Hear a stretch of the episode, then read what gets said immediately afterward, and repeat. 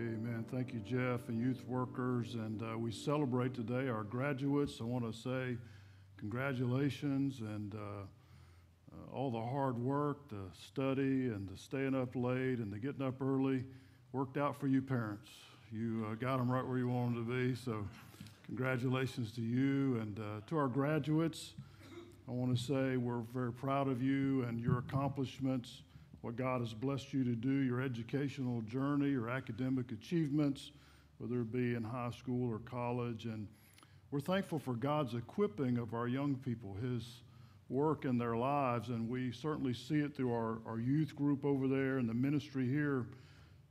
We see many of these young people from children, and there are children's program and a preschool, and Miss Kim's program, and Awana, and VBS and the children's programs all around the church, and we see them go into the youth group and then eventually graduate and be going off to college. And we're thankful for God's work in their life over the years and that we have a privilege uh, really to be a part of that. And finally, I'm thankful for them and that God has a plan for their lives. God has created each of them unique, each of them with spiritual gifts and abilities. And I look forward to how God is going to use you for his honor and glory in the days to come.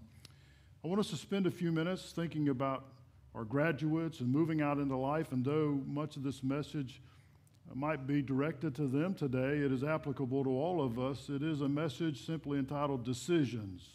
Decisions. Up to this point in your life, through high school, your hardest decisions have been what am I going to wear? What am I going to eat? And which movie am I going to see? Your decisions from here on get a little bit more complicated after that. From here on, you're going to begin to decide more life impacting things, things that are much more consequential. Some of you are going to college. You had to make a decision where am I going to go to college? What am I going to study? Prayerfully, I pray that you prayed over what is it God wants me to do? What profession am I going to pursue? What's going to be my career? You have to decide that unless mom and dad are just going to let you live at home forever, which is probably not likely. So you have to decide on a, a career, some kind of path that you're going to take. Some of you will decide soon do I move out? Do I stay at home while I go to school? Some of you will meet someone, or you already have met someone, and you're going to think about getting married.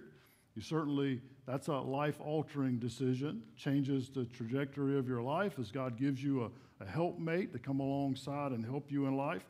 You will come to a point where you will decide on things like buying a home or renting or financial decisions. And all of these decisions that you're going to face in life as a graduate become much more impactful in your life. And I might suggest to you, biblically, need to be prayed over much more than what am I going to wear and what am I going to eat. When you make those life altering decisions, even for us who are older, we need to ask God before we do it and ask if that's God's will in our life and what He would have us to do. To talk about decisions, I want to use two verses this morning. Before you get all excited, he'll be done quick. Now, I can do a lot with two verses. And so we're going we're going to be in Matthew chapter 7, verses 13 and 14, if you want to take your Bible and turn there. Decisions, and that's exactly what Jesus talked about in this passage. This passage, these two verses come at the end of the Sermon on the Mount. So the context is this Jesus had been teaching for several chapters, a sermon, if you will, and then he concludes near the end of the sermon with this point of decision, this confrontation, if you will, this call to decision. Look at verses 13 and 14, a very familiar passage to most here. Jesus said, Enter by the narrow gate, for wide is the gate and broad is the way that leads to destruction, and there are many who go in by it. Because narrow is the gate, and difficult is the way which leads to life, and there are few who find it. This passage was from Jesus, a call to decide, a call to a decision. He had been teaching the Sermon on the Mount and had laid out the precepts of the kingdom of God. And after he laid out those precepts, when he came to the end of the sermon, he said to them, You have to decide. Many times after a message, we, we have uh, what's called traditionally the altar call. We give an invitation at the end.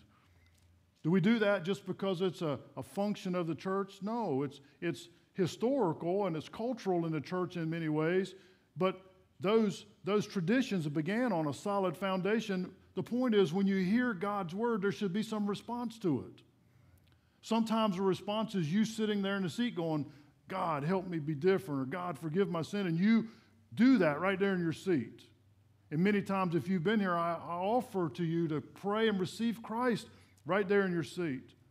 The call to, to step out and come down, the call to make a public decision is a testimony. God's called me to respond to something that I've heard, and that's exactly what Jesus was doing right here. So don't let anybody pick on you because your church does an altar call.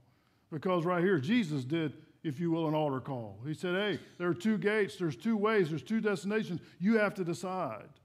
And so this passage is a call to a decision. And in this passage, those three things I just mentioned are exactly what Jesus said. Jesus said there are two gates, and everybody enters one of them.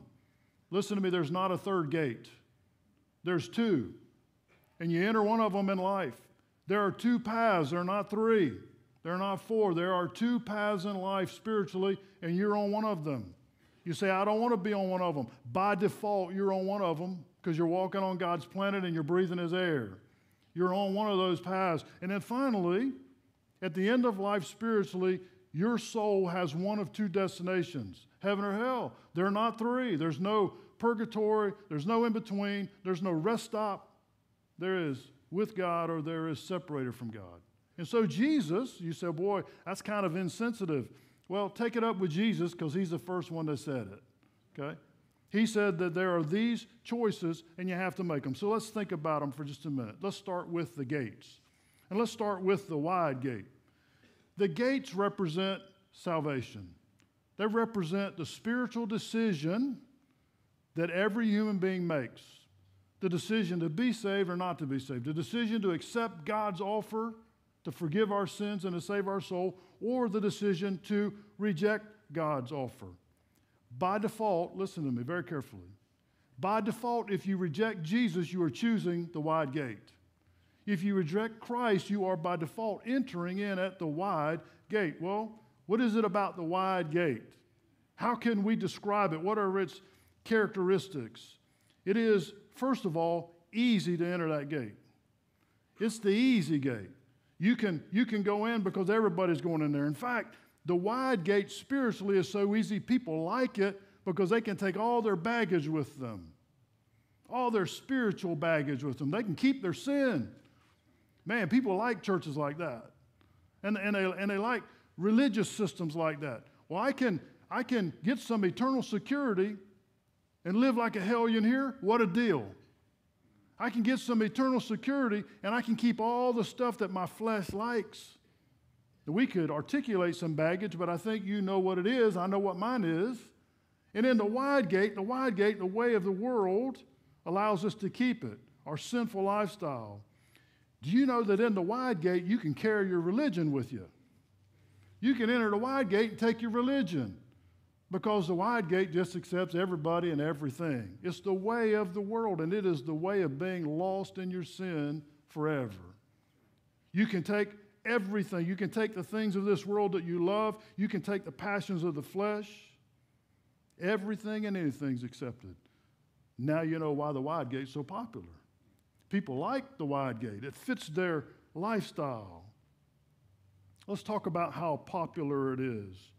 Most of the world chooses the wide gate. That is a rejection of Jesus Christ and a living for themselves, living in this world and for all that this world has. Most people like the wide gate. The world itself brags on the wide gate. You Christians, you people who follow Jesus, you're so exclusive and you're so unkind and, and you're so intolerant. By the way, not to be political, because I never do that from here, but isn't it amazing that the people who don't like Jesus and tell us we're intolerant, they're more intolerant than we are? Because they won't even listen. So the wide gate is popular because people can go in and feel socially accepted. Boy, what a term today. I want to be socially accepted. Well, the wide gate's for you then. You just hook arm in arm and sing kumbaya right on into hell. Just go right on in the wide gate and just hold hands and just enter right on in there, making one another feel good, and you just go right in the, in the, in the, in the wide gate. You know why the wide gate's so popular? Because there's peer pressure. Who wants to be different? It's hard to be different, isn't it? It's hard to stand up when everybody's going this way to stand up and go, Excuse me. God said that's the wrong way. That's hard to do that. It takes backbone, doesn't it? Can I challenge you, graduates, to be that kind of student in college? That when the world says this stuff's okay, you say, No, it's not because God said it isn't. So the, the wide gate is popular. People want to go. Do you know we have an inherent desire to be liked? We do. And, and, and, there's peer pressure, and when, and when the crowd is the in crowd in school, you always want to be in the in crowd, didn't you? Now, I always, God gave me a gift, and it's called introversion. So in school, when there was the crowd, I could care less because I was just happy with me. And when I started dating Sherry, she's the only other person that mattered to me. So it was me and her, and, and I didn't really care what anybody else was doing. The point is, though, in the world, the wide gate has this incredible peer pressure. Hey, be in the, be in the crowd. You know, the world says today in our society, if you don't see things the way we see it, you're weird. Well, I've been weird way before they got weird, so that's okay. The point is, the wide gate is, has, has peer pressure connected to it, and our young people are so susceptible to that. And adults are susceptible to that. So the wide gate is, is easy and it's popular. And thirdly, the wide gate is attractive. You say, how can it be attractive? Oh, Satan, Satan's the master of the wide gate. He's got the proverbial neon signs up there, the, the, the flashing lights that say, hey, this is the way of fun. This is the way of real fulfillment in life. This will this will meet all your needs and all your desires in life, and it's a lie. It's a lie. You go in the wide gate and you find out that you need ever more and more sin to get the same response, and it leads to destruction. The wide gate, listen, the wide gate uh, is attracted to the lust of the flesh and the lust of the eye and the pride of life. Satan knows right where to get us.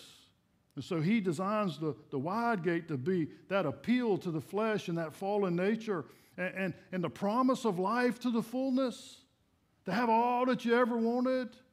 And it's all a lie. It's all a lie. In the world, the world is just being like a moth to the flame, drawn into the wide gate, rejecting Jesus and following that path of destruction. What about the narrow gate? You say, boy, the wide gate sounds kind of scary. Eventually it is. But let's think about the narrow gate. Jesus said, rather than go through the wide gate, he suggests we go through the narrow gate, and that is placing our faith in him. That is trusting him, confessing our sin, and by faith asking him to forgive our sin and save us, and entering in the narrow gate. You know what it means by, by narrow? It is the Greek word stenos. It means constricted. It means small. It means, it means if you're going to get in there, it's just you. Okay? You can't, there's no other way. Listen, it means that there's one way to be saved and there isn't any other. Jesus said what in John 14, 6? You Bible scholars know. What did he say? He said, I am the way, the truth, and the life. Those are three things you need, by the way the way, the truth, and the life. And he said, No man comes to the Father but by me. That's pretty narrow. That's stenos, isn't it? That's, that's narrow. The world will tell you all religions are taking us to the same place. That's a lie. You say, How do you know it's a lie? Because Jesus said it's a lie. Jesus said, I am the way, the truth, and the life. No one can come to the Father but by me. Here's what that means the narrow gate is the only way to be saved. Jesus Christ is the gate, He's the one you got to enter through. And unless you come by way of Jesus Christ, you aren't getting in. And by default, if you're here today and you say, man, I, I just don't know, I'm going to think about it, I'm just not going to make a decision today, well, you are by default making a decision to go in the, in the big gate by not going in the narrow gate because there are only two choices. Number two, what do we know about this narrow gate? Where the wide gate allows you to bring everything with you, all your baggage, guess what? The narrow gate's like a turnstile. The only person fits through there is you with nothing else. One writer said it's like spiritually naked. That's how you enter. You have to come with nothing. We can't come to Jesus and hang on to our sin. We can't come to Jesus and hang on to the world at the same time. What did Jesus say? You can't serve two masters. You're either going to love the one and hate the other, or you're going to hate one and love the other. So when we come to Jesus and we enter the small gate, The only thing that'll fit through there is you. You come to Jesus, say, Lord, I come just as I am, that old hymn, with nothing, and I ask you to save me. God, I don't come with any worth. I don't come with any pride. I don't come with anything saying that I deserve to be saved. In fact, I deserve hell, but I come asking for grace, and God saves us. Charles Haddon Spurgeon said this You and your sins must separate, or you and your God will never come together. Amen. That's a good statement. You and your sins have to separate, or you and God can never come together. We have to come to a point to enter the narrow gate where we say, God, you're right, I'm a sinner, and I need to be saved. And there must be that willingness to put aside the world. You know what we call that in, in theological terms? It's called repentance, where you go, man, I need Jesus and I don't need the world. And so we repent and we come, no baggage. And number three, the narrow gate. This is probably the most interesting thing Jesus said about the narrow gate. Look at verse 14 again. Because narrow is the gate and difficult is the way which leads to life, and there are few who find it. That's interesting, isn't it? You say, Do I have to find the narrow gate? Well, that's what Jesus said. Here's how it works the world has us so infatuated and so blinded by sin that when God calls, you have to pay attention. That's what it means. You have to give it your attention. You have to respond back to the title of the message. You have to decide. You have to decide. You have to make a conscious decision that, you know, the, the wide gate and the wide road are headed in the wrong direction and I'm on it. And I need to get off of it. And you have to look for what God's calling you to do and you have to say, man, I need to be saved. And you're the only one that can make that decision. You're the only one. Jesus said, Many are called, but few chosen. If you read in, uh, in Matthew, he tells a parable of a wedding. And, the, and, the, and the, the Lord gave a wedding invitation, and he was speaking to Israel. He said, I gave a wedding invitation to Israel when I sent prophets and messengers out to invite you to the wedding for the kingdom. You killed them and you ran them off and you didn't listen to them. And he said, So he sent an army and he destroyed them. He was specifically speaking to those religious leaders that day. But then here's a part for you and me. Then he said, He sent messengers out to the rest of the world. He said anybody could come. He went to the highways and the byways and the, and the alleyways and he called those who were, were downtrodden and sinful and ugly. And he, and he opened the wedding and he gave an invitation. The invitation is for you to come to Jesus and be saved and be part of the wedding, be part of the marriage supper of the Lamb. And, and those who respond find the narrow gate and they entered a narrow gate. And since I'm talking about it there in Matthew 22, let me tell you what happened at the end. Some guy came to the wedding and he wasn't in his wedding gown. Now I know you're going to go home and read this. Matthew 22, you need to read it. First 14 verses. The guy shows up at a wedding and he don't have his wedding garment on. Listen, in that day when they invited you to the wedding, the guy who gave the wedding gave you the garment. So he had everything he needed to get in the wedding, to find the way, but he didn't put it on. And when he went in, the master came to him and said, Hey, friend, what are you doing here? I said, Well, I got this invitation, but you don't have your wedding garment on. When you come to Jesus and you get saved, you get a new garment, you become a new creation in Christ, right? You get his righteousness. This guy didn't have their righteousness and he was cast out into weeping and wailing and darkness. The point is, if you're here today or you're watching online and God the Holy Spirit is dealing with your heart and He's pricking your heart right now, you say, Man, I need to get in the narrow gate and get off the wide gate thing. You need to get saved to find it, you need to respond.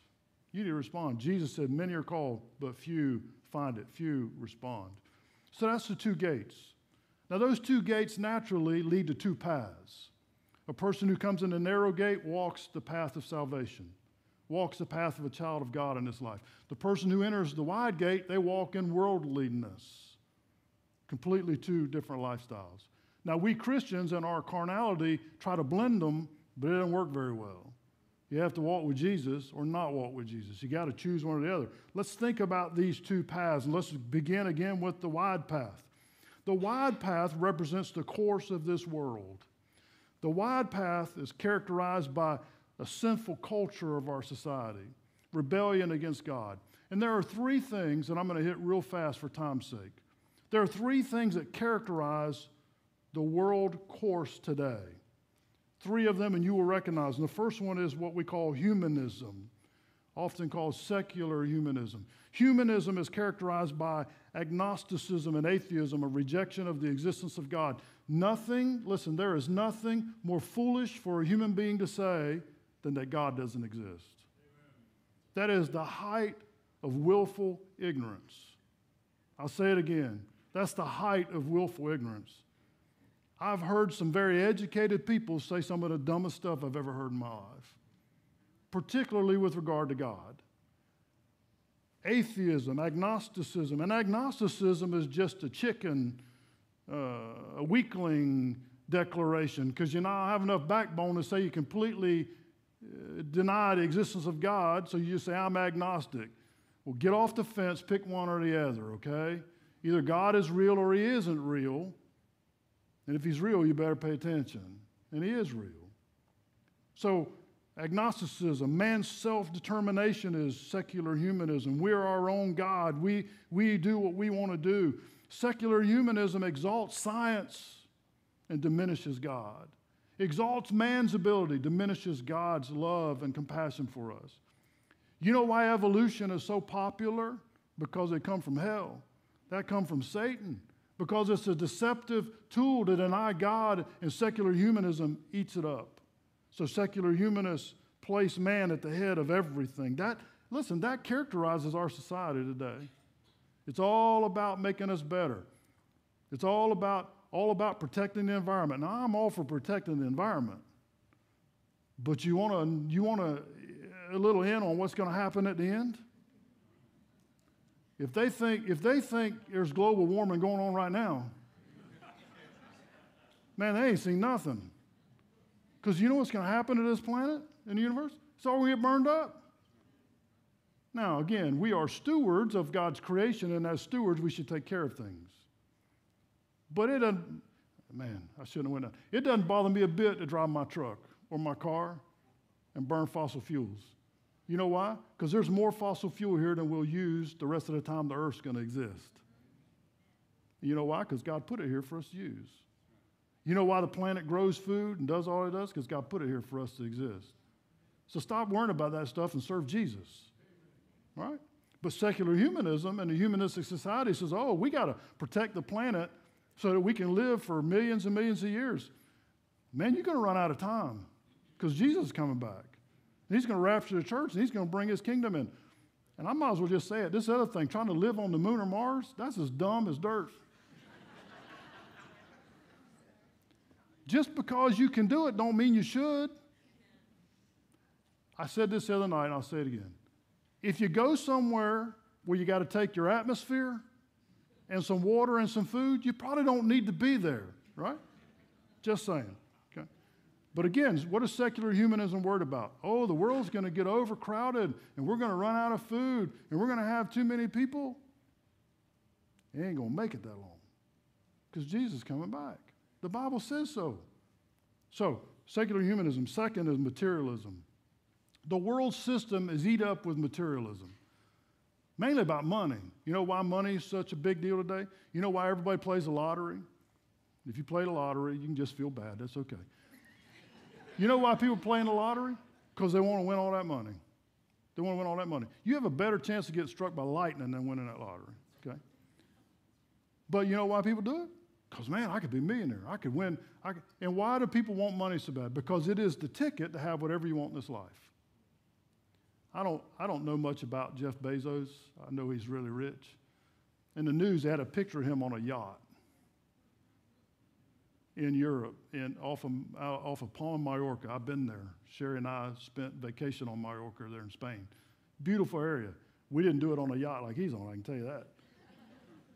He's, he's on a yacht that costs more than most of us will make in our whole lives. Okay? And what does everybody in the world want? They see that and they go, man, I want that. I want to get as close to that as I can get. What is that? That's the world system. That's the, that's the craving that the world creates in us to satisfy the flesh, to have stuff, to have money and prestige and, and, and material things. Just remember this God said, God promised, if you belong to Him, He'll always provide what you need. What else do you need beyond that? A roof over your head, some food to eat, friends and fellowship, worship Him. What do you really need? That, that. So don't let the world drag you into that. And, and number three, and let me touch on it very quickly. The third thing about the course of this world is illicit sexuality. Satan knows that that is such an area of temptation for humanity because God created in us that desire for procreation. But Satan is a master of taking what God created to be good and perverting it and messing it up. And that's what he's done. And I say this to my, all four of my kids as they grew up. I said, look, sex is not bad. God created it to be good. It's wonderful inside marriage. Bible says the marriage bed's undefiled, so get married and knock yourself out. But outside of marriage, outside of being wed, outside of standing before God and being committed to one another, you are to abstain. We are to be pure. These bodies, the Bible says, belong to God, particularly for those who are saved. The Holy Spirit lives in us. If you're not married, you shouldn't be sleeping with people, boy or girl. And, and just to say a word about homosexuality, real quick. To speak the truth is not hate. I don't hate anybody. It's not homophobic to say what's obvious. No matter how bad a man says, I want to be a woman, he ain't a woman. Period. No matter how bad a woman says, I want to be a man, she's not a man. She's a woman. Now, that's not mean. It's not ugly. It's not being hateful. If it's red, it's red. If it's blue, it's blue. That's all I can tell you. God said, listen to me, God said, don't do that. God said, homosexuality is a sin. End of discussion. We don't need to try to rationalize it. You don't need to tell me, well, you don't know how I feel. I don't, because I'm attracted to my wife incredibly, so I really don't know how that feels. But the point is, no matter what the sin is that I'm attracted to, Jesus and the power of the Holy Spirit is the answer. Not me giving into it. And that is across the board. So if that makes you mad, I'm sorry. Let me say one last thing if you ain't mad yet. Let me say this. this nonsense of teaching our elementary kids to change their gender is a, is a perversion and a great sin against God. Jesus said, if you offend the little ones, you might as well put a big old rock around your neck and go jump in the ocean. Let me tell you something a fifth grader does not have the mental, emotional, or psychological ability to decide what they're going to be the rest of their life when it comes to sexuality. And to try to guide them, or, or a parent to say, oh, my kid transitioned when they were five years old, that's a lie. It's a lie. Remember that whole peer pressure thing, I want to fit in? That's what that is. That's what that is. And again, don't hate anybody, but you better be very careful messing with the children. Better be very careful because God takes that very seriously. And so we've, we've gone down that path as a society and that's what the wide path looks like. Now, let me hurry very quickly. How about a narrow path? Jesus said the narrow gate, there in verse 14, is a difficult way. Thlibo. You know what that means? It means when you walk with Jesus, you can expect persecution. You can expect difficulty. You can expect tri- uh, affliction and tribulation. The narrow path is hard. And, and people who aren't really saved they might play like they're on the narrow path, but they get off of it pretty quick when it gets tough. Let me tell you something, young people, listen to me. When you go to college, you go out there in the workforce, they're going to try to force you onto the broad way, but if you know Jesus, stay on the narrow path. Live holy before God, surrender to Him. Let me give you some, some illustrations very quickly. Being saved is simple, so simple a child can understand it. But walking the path is difficult, the most difficult thing you'll do in life. Let me give you some ideas about the narrow way. Number one, it requires total surrender to the will of God. You must come to God and be saved. Enter the narrow gate and then say to Jesus, My life belongs to you. I'm not my own. God, show me what you want me to do. That's the narrow way. The narrow way includes holiness. Say, Pastor, I struggle with these sins and I struggle with these things. The narrow way calls a surrender to the power of the Holy Spirit and asking God to make us holy. That's the narrow way. Forsake humanism, forsake materialism, forsake all the illicit sexuality of our day. Follow God, commit to Him. The narrow way includes service. Serve God with your spiritual gifts. The narrow way includes sacrifice. Serve God, give of your life. Let me make application to our young people very quickly, and I'm going to close with the two destinations. You say, Pastor, how do we walk the narrow way when we're out there in the world? Well, Jesus just said it's difficult. There's going to be pressure. Your peers in college and your peers in the workforce are going to pressure you to do things you know you shouldn't do. They're going to pressure you to be involved in things you shouldn't be involved in. They're going to pressure you to be ashamed of praying over your food. They're going to pressure you to be ashamed of reading your Bible on your lunch break. They're going to pressure you to not be on the narrow way. Let me give you some suggestions very quickly. Number one, read and study your Bible every day. Listen to me. I know it's late, you're tuning out, you're ready for lunch, but I want you to listen to me. Listen.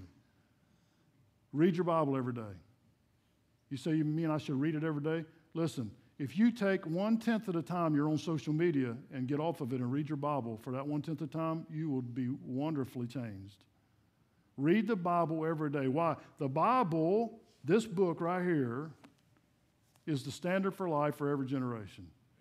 If you want to know how human beings are supposed to live, it's in this book right here. If you want to know how to know Jesus, it's in this book right here. You want to know how to get in the narrow gate, it's in this book right here. You want to know what you're supposed to do once you're in the narrow gate, it's in this book right here.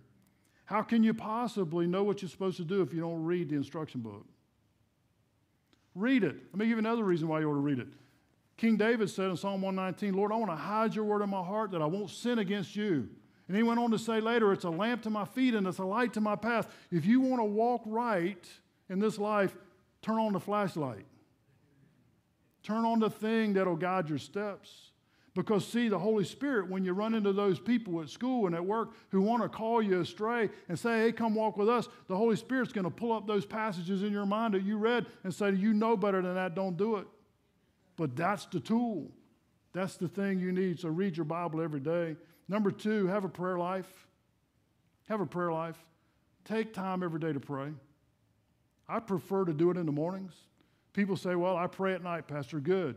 But, but my problem is if I don't pray in the morning, I spend all my time at night confessing the sin I committed during the day and asking for forgiveness. So I would rather start in the morning and say, God, deliver me from sin today so that I don't have to be here confessing for 20 minutes at the end of the day. You say it only takes you 20 minutes? Well, sometimes longer, okay? But pray. Have a prayer life. Young people, have a prayer life. Have a time in your prayer closet, wherever you want to call it. Sit down talk to God. Ask Him to help you. Can I, can I encourage you, whatever the weaknesses in your life, and we all have them, I don't know what it is, whatever it is, take it to God. Ask Him for help. Ask Him to help you overcome those things. Number three, attend church.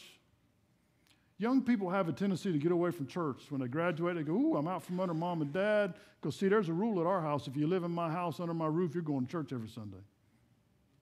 You say, Well, uh, is that fair? I don't care if it's fair. It's my house. It ain't about fairness. It ain't about fairness at all. It's about what's right. And I told you, in my house, Sherry's the lovey dovey, I'm the hammer. So you just, you know, you live there, that's what you're doing. You move out as a young person, you go, oh, I don't have to go to church anymore.